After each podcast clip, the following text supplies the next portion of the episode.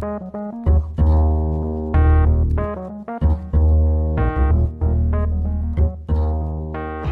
back to Cargumentative, a Times Live podcast on which we chew the fat on all things automotive. I'm your host, Thomas Falkiner from the Sunday Times, and I sincerely hope that you're all staying safe in these most testing of times. Remember, folks, stay at home. It's not about you, it's about us. Now, although we're still broadcasting via our virtual studio, in this episode I thought we'd mix things up a bit and try something slightly different with what I'm calling a cargumentative one on one a kind of feature special that focuses on interesting motoring personalities. And to kick it all off, I'm joined by a gentleman I first met in the dust at the 2013 Kalahari Desert Speed Week. Historic racing driver and avid Porsche enthusiast, Werner Hartzenberg. Werner, thanks for taking the time to join me on the show. It's only a pleasure. Now, Werner, for the folks at home who might not know who you are, um, you run a small restoration shop called Air Cooled Wonders. And um, I was hoping you could tell us all a little bit about that. Yes, um, it all started just as I mean, just a hobby basically. Um, my dad's always been a car enthusiast, um, especially a Porsche enthusiast, and um, and I actually came back from the states where I lived for ten years um, in 2009, and not having a a job um, lined up or anything, I decided to uh, pull my Beetle out that's been standing for the 10 years I was gone and travel a little bit with it. So um, I did just that, went uh, through South Africa up and down a few times, and then I needed to do something. So I took the Beetle and uh, stripped it. Um, thinking that the car is 50 years old and uh, it's something I would enjoy doing. And that's where it all started. And that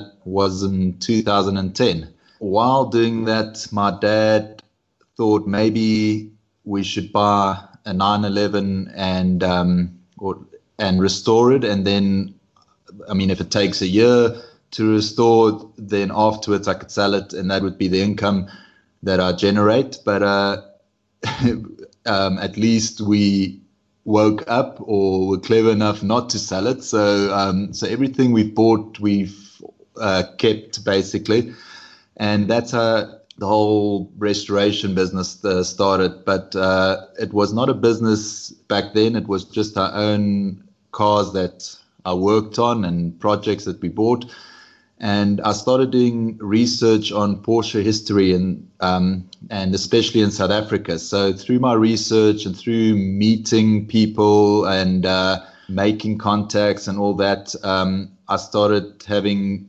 people ask me to guide them with the restoration. So for um, so in the beginning, I was only going to like manage a project. Uh, I, I never thought I would, you know strip the car down and do it all myself. But uh, fortunately, people are unreliable, and uh, you know promises were made uh, to do body work on this date, and it never happened. And you know you get let down, and uh, eventually I started doing it myself. I didn't want to let the guy the guy down that trusted me with his uh, special car that's been in the family from day one. So that was how I started off. Um, and it happened to be a very special car. It was a 1967 911S that uh, the client's dad bought brand new in 67 was his first new car and I started teaching myself. Back then it was only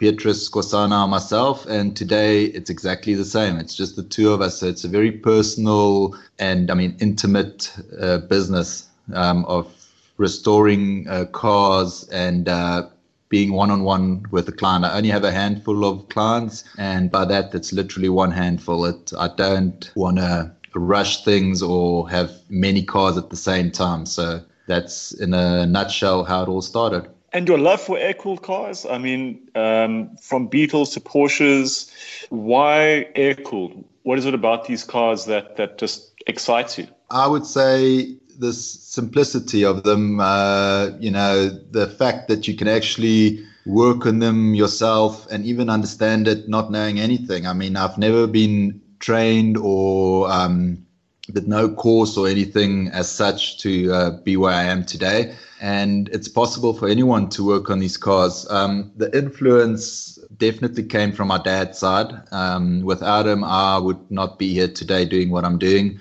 He inherited uh, uh, the Beetle that I have now from his father, my grandfather.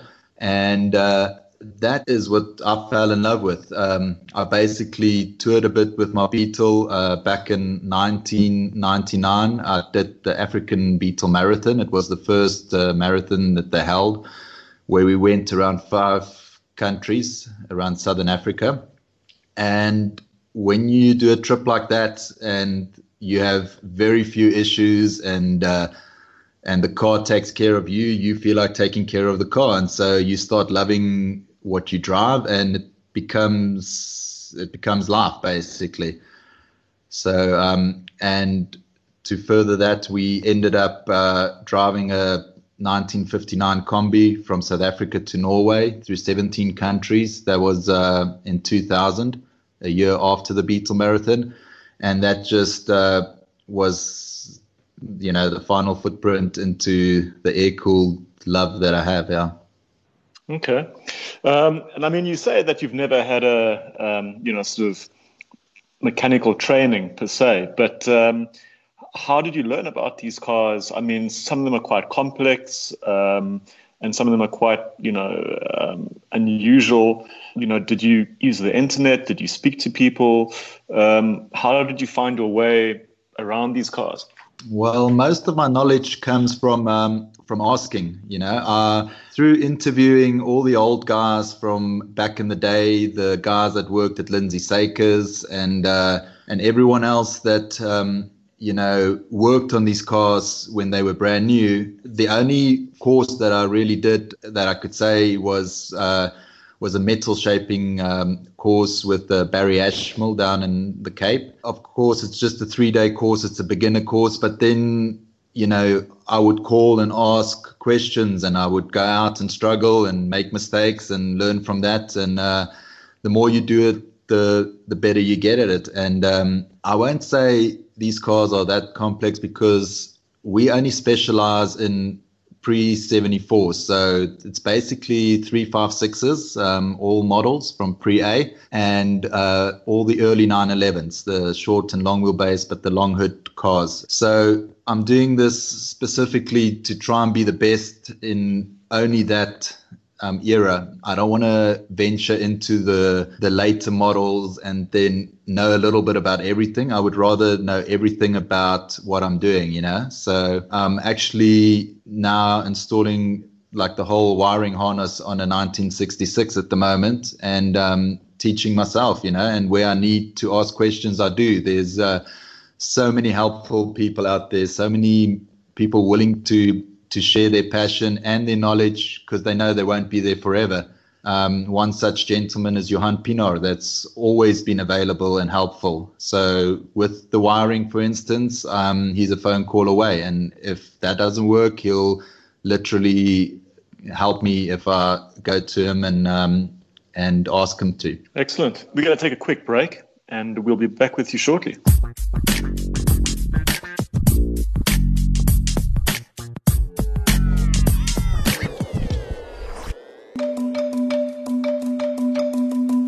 Times Select is your ticket to news without the noise. A daily digital edition of news, business, lifestyle, sport, and more. It's news you can trust anytime, anywhere. We know that's important now more than ever, and that's why we're offering a 60 day subscription to Times Select for just 60 Rand. Go to select.timeslive.co.za forward slash buy to sign up for this great deal.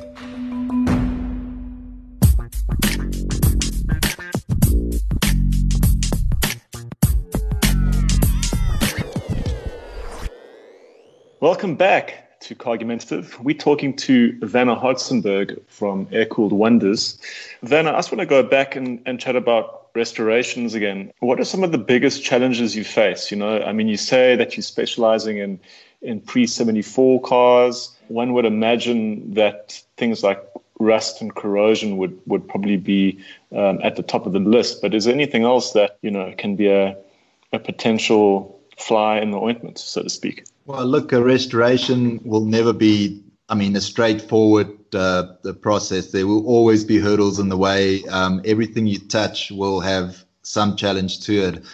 I've always told people that rust is the least of my worries because um, I would much rather take a car that's got rust than a car that's got accident damage. Because um, rust, you can replace panels. Uh, where we can, we try and form our own panels. It's all to do with whether it's cost effective, what the product cost overseas, bringing it in. But uh, if a car's had like a major accident, for instance, that 67S that I did uh, used to be a race car, and um, Jacques Bulliard that owned the car used to race hard but fair. And um, I was never shown uh, the photo of the big accident that Swartkorps had had until after the restoration because the client thought um, I might get scared off by it. But um, the car literally had all four wheels off the ground into the barrier um, under or on top of a GT40. Um, so that is a bigger challenge than rust is to then pull the car straight together, um, make sure that all the tolerances are correct. Um, the other challenge, which is probably the biggest challenge, is uh, the hands that have uh, touched it in the past because at some point these cars had no value to them. I know the word Porsche sounds impressive, but uh, really it's just another car. It's pretty much a Beetle in my eyes, the early ones. But you might be refurbishing some part on the car and realize that somebody had replaced it with something aftermarket from a different brand, or even worse, maybe tried to make something uh, themselves to, to save money.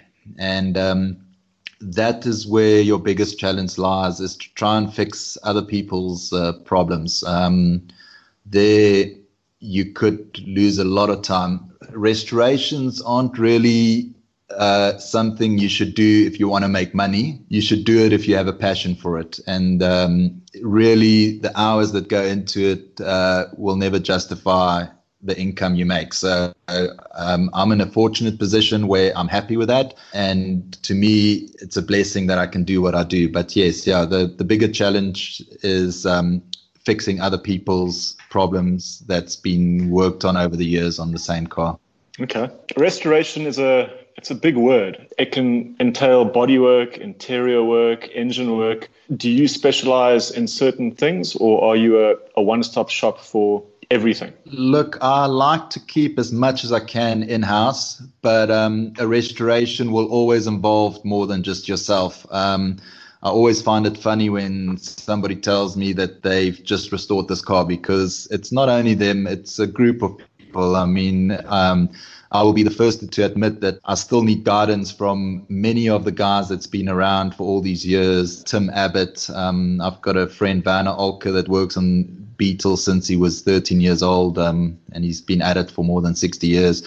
You need all those people um, help basically to restore. Um, I do source uh, the two major parts of a restoration that I source out is uh, is the engine rebuild that I sent to a specialist. I, I use uh, Vickers Rist from R&D Motorsport. I trust him and uh, have a good relationship with him. So we've had successful engine builds there.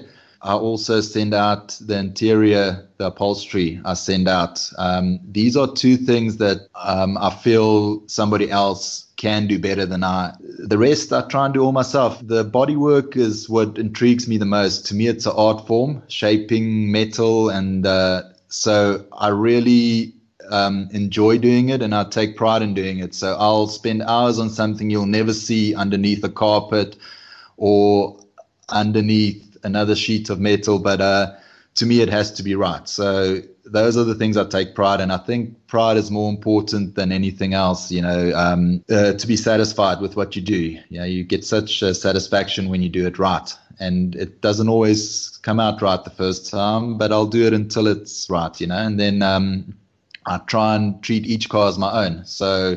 I'll never cut a corner. I'll always um, stay in touch with the client to basically guide him, but uh, also ask um, what he wants, you know.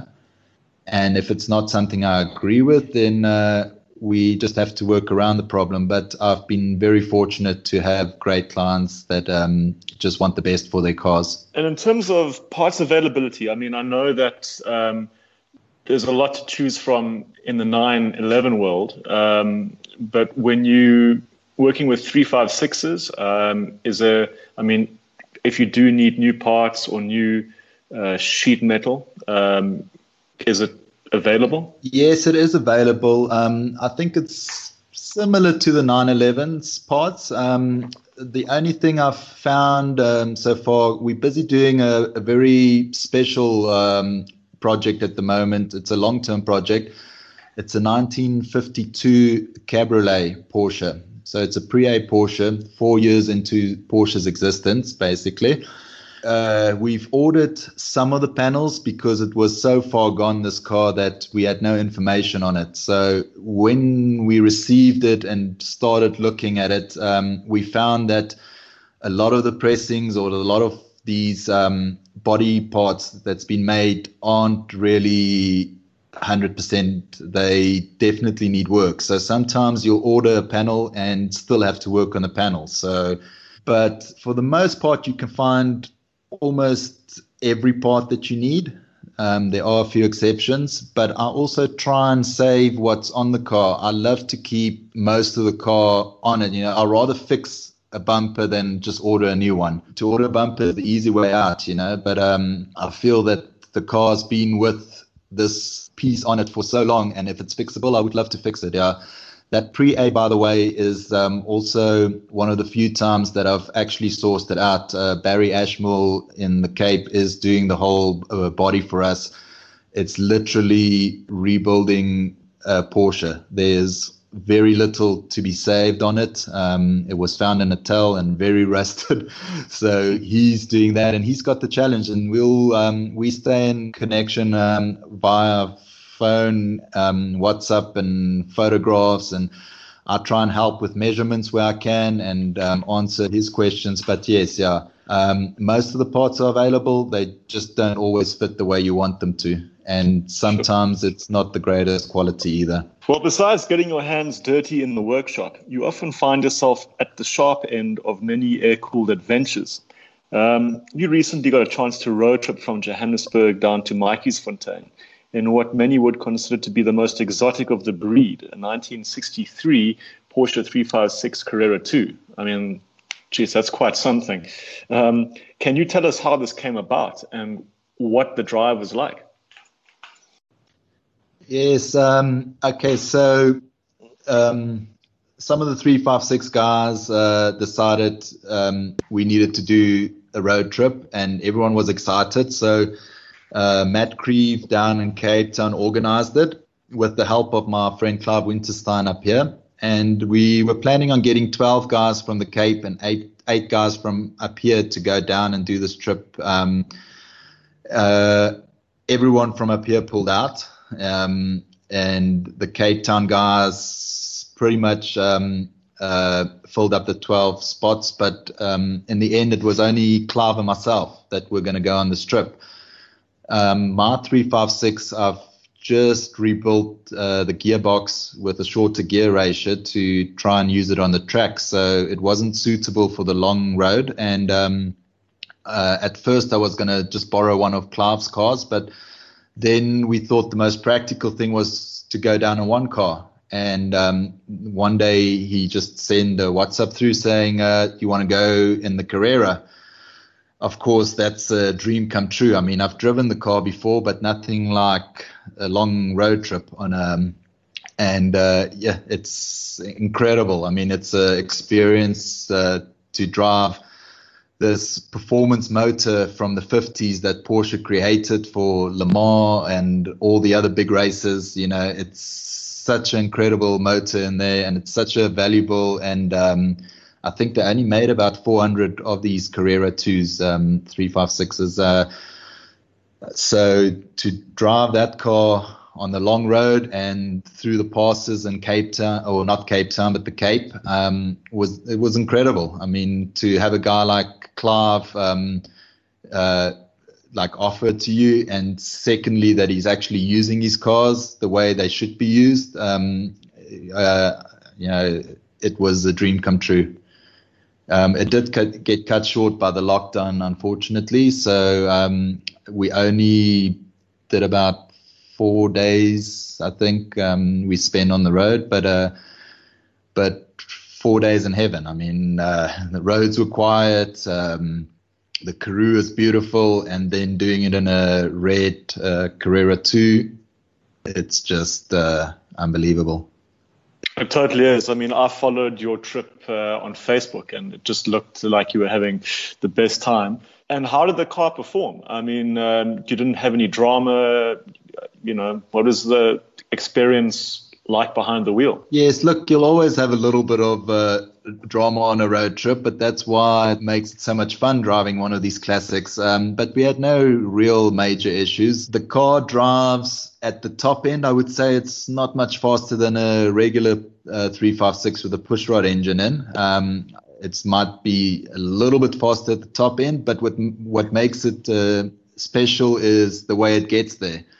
So Clive was uh, teasing me because because um, every time I saw a truck on the N1, I would start smiling because I know that I would have to um, slow down, down gear into third, look if there's oncoming traffic, and then I can push the car past the truck, so I can push those RPMs up there. Um, so I didn't want to overdo it, but I would take the car up to about six uh, thousand RPMs and um, pass the truck and back and to forth, and there we cruise at like 150, you know, and uh, the car is happiest at 150 for an old car like that, a four-cylinder, two-liter motor. That's um, you know, that's really incredible feeling that you can get out of it, and plus the grunt um, with uh, with the Sebring exhaust on it. Oh, it's just uh, a combination that any true Porsche enthusiast would love, yeah. It really is. You mentioned the engine in that Carrera 2. Um, that's basically the same engine that was in the 550 Spyder, right?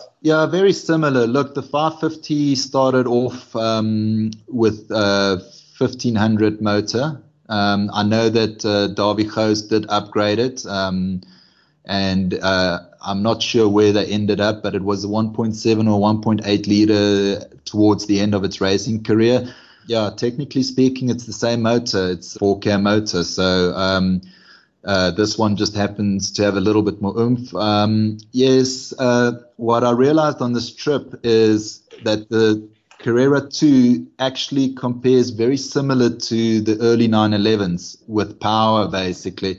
I think the Carrera 2 generates 130 horsepower. I'm speaking under correction here, but uh, and the early 911s were very similar. To me, that was the best way I can compare it as an early 911, but um, it is also a completely different drive. I mean, you sit with four gears, with the the way you get to your top speed is completely different. Um, the sound, the the feeling on the steering wheel, everything is different. You know, it um, but it is definitely three five six um, feeling that you get behind the wheel. Yeah, sure. And I mean um, in Porsche folklore that that that quad cam engine kind of has this reputation for being this mysterious, very complex, very hard to work on power plant. Is that true, or is it sort of exaggerated? No, I think it's very much true. I mean, uh, I know that um, that Clive has been struggling to find the right person locally to work on it. Um, there are a few guys, but um, they'll all be the first ones to admit that they learning how to work on that motor. In the the guys that used to work on it, they're not around anymore. Um, uh, my my great friend Al Gibson, he was the four cam uh, guru in South Africa. He he literally took care of uh, Davy Gous's 550, the one that um, they won the nine hour with um, John Love and Davy Gous. Um, so, but Al Gibson is not here anymore. I mean, I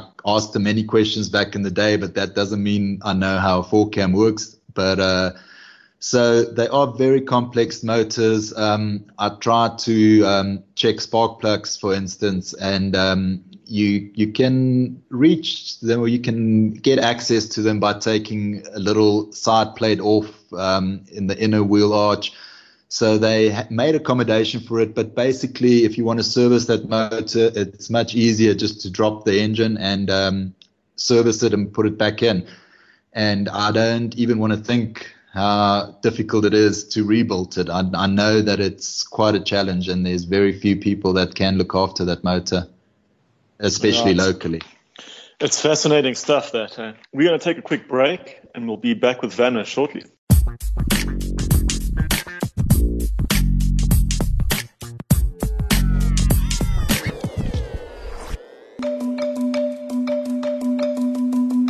Times Select is your ticket to news without the noise, a daily digital edition of news, business, lifestyle, sport, and more.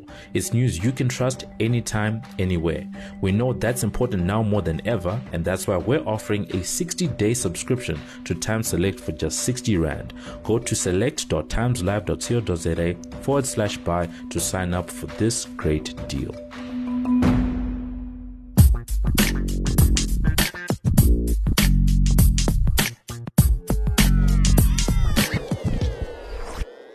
Welcome back to Cargumentative. Uh, we're chatting to Werner Hartzenberg from Air Cooled Wonders. Werner, you're also a keen historic racing driver, and for many years, your weapon of choice has been a water cooled Porsche 928, a car that, with a reputation of being something of a money pit, has actually served you incredibly well. What has it been like to race, and would you recommend it to up and coming aspiring racers?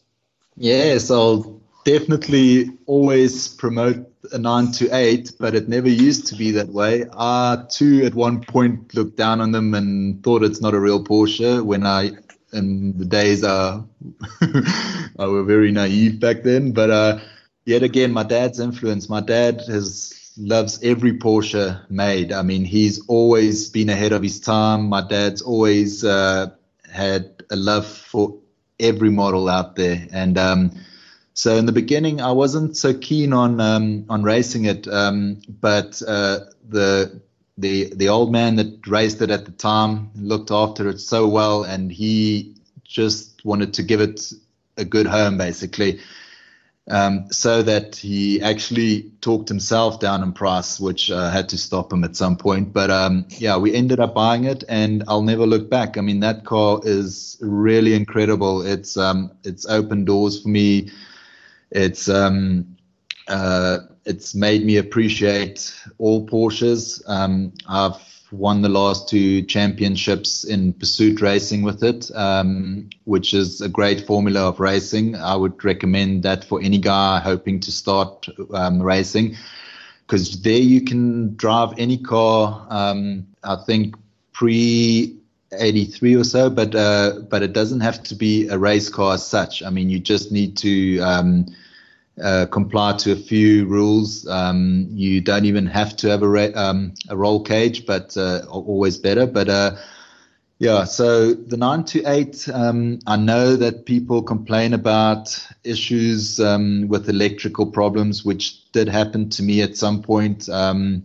but we simplified the um, the wiring harness. We redid everything but I've really had very, very little issues with it. And yes, to win a championship, you need to have a reliable car. And this is what this car has been to me.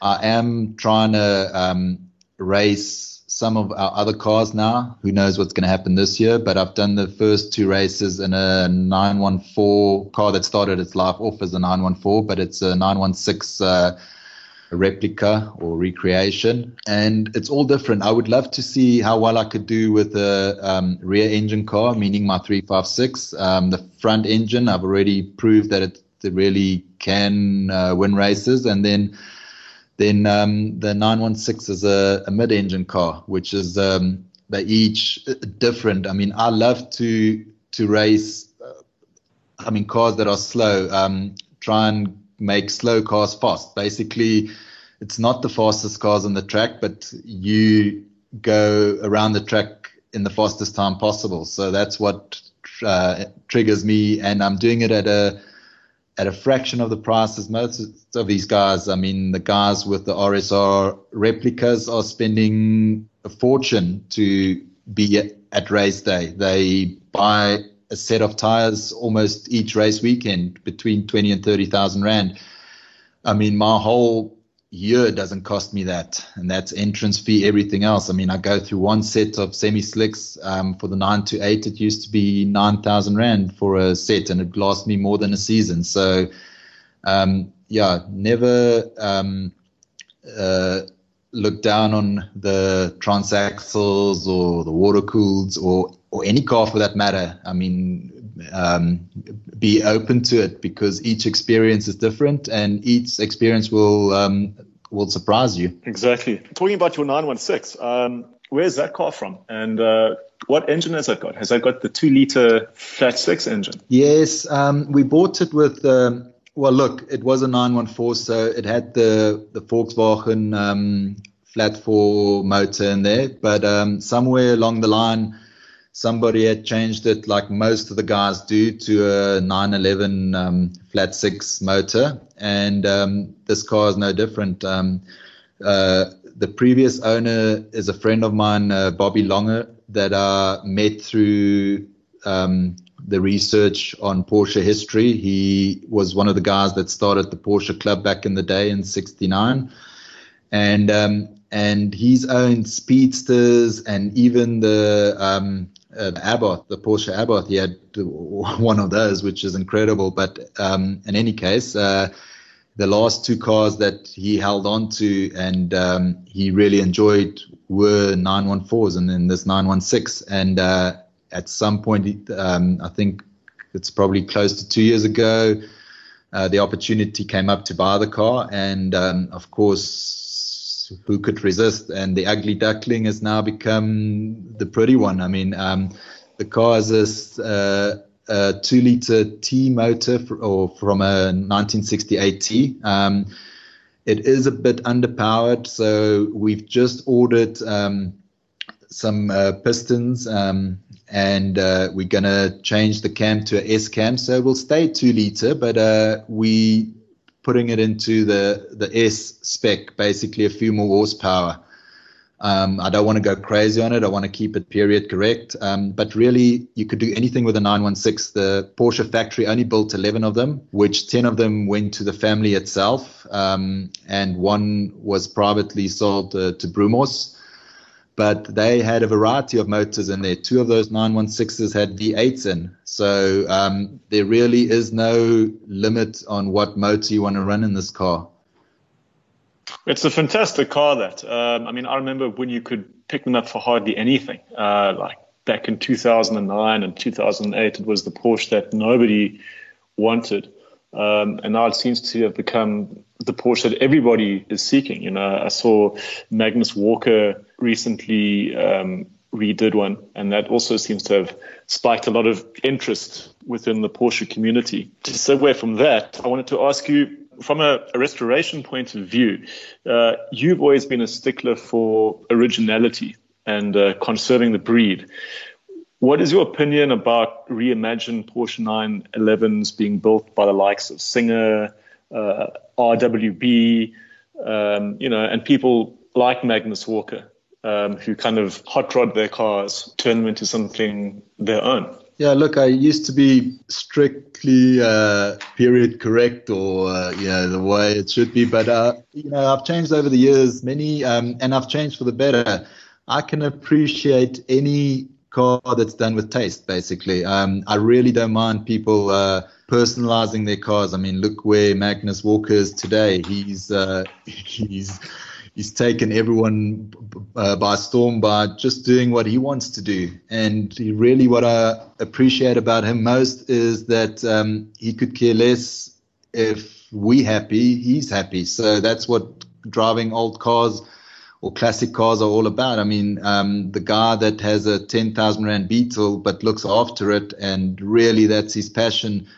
I mean, I've got more time for that guy than a guy that sits with a garage full of cars but never sees them, you know? It's, um, so, and the singers, um, all those guys are doing incredible jobs. Um, last year, I was fortunate enough to go um, uh, to Ruf, for instance, um, uh, and uh, see what Alois Ruf is doing there.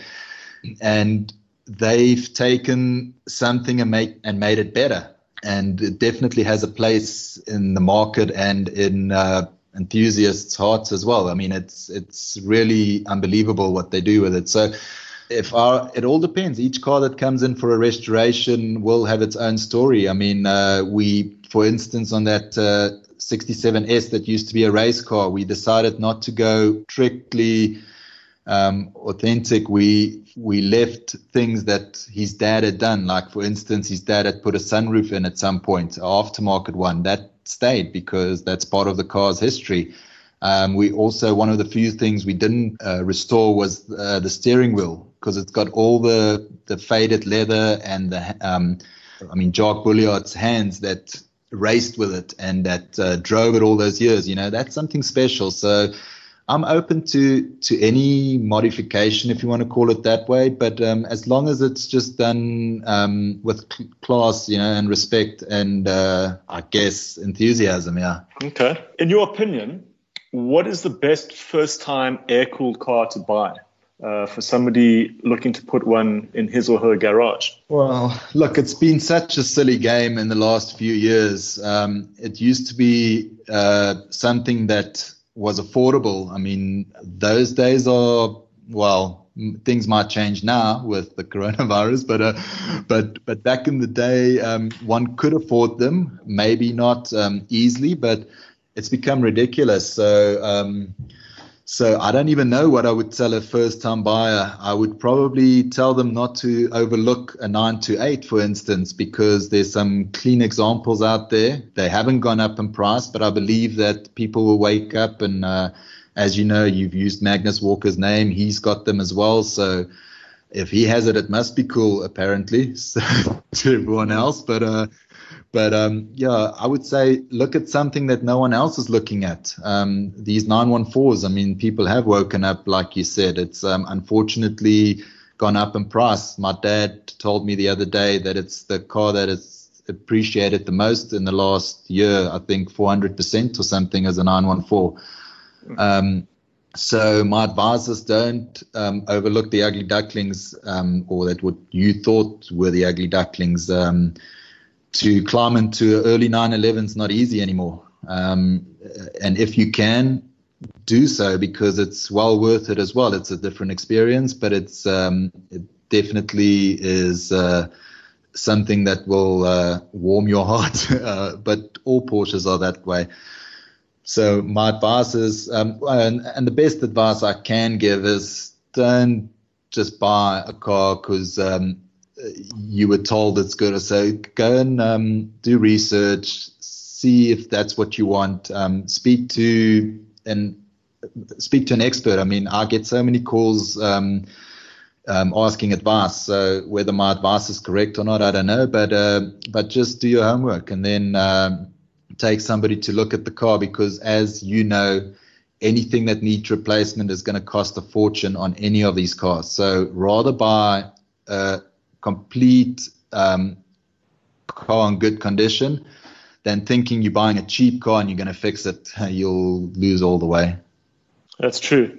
Always buy the most expensive Porsche you can afford because there's no such thing as a cheap Porsche. Then, lastly, um, I can see producer Paige is waving her hands um, at the clock on the wall. How can people get in touch with you um, if they want to find out more about your restoration services or simply are keen for some advice? Look, you're always welcome to call me. Um, uh, my number is 082825 4875. But uh, if you want to just uh, keep in touch and see what uh, I do um, on a weekly basis almost, um, I would say Facebook is the platform I update the most or um, but uh, I also have a website, aircooledwonders.com. I haven't really um, looked at it in a few years, unfortunately, because the restoration has kept me busy. But I used to write some stories, um, and there are some stories on it. Um, I haven't visited the site in quite a while, but um, I would recommend Facebook um, is one of the easiest ways to get hold of me. Excellent. Well, Werner, we're out of time, unfortunately. I mean, I could keep talking all day. I'm sure you could as well. Um, but uh, thanks for joining me on the show. It was it was uh, interesting to to hear what you had to say. Thanks a lot for having me. I, am really privileged to speak to you. Only a pleasure. And that's it from our side this week on Car Argumentative. Keep it safe out there, guys, and uh, hopefully in a week or two's time we'll be able to get back into our cars and at least go around the block, uh, which would be nice. But until then, yeah, stay safe, stay at home. Be sure to tune in next week for another episode of Argumentative.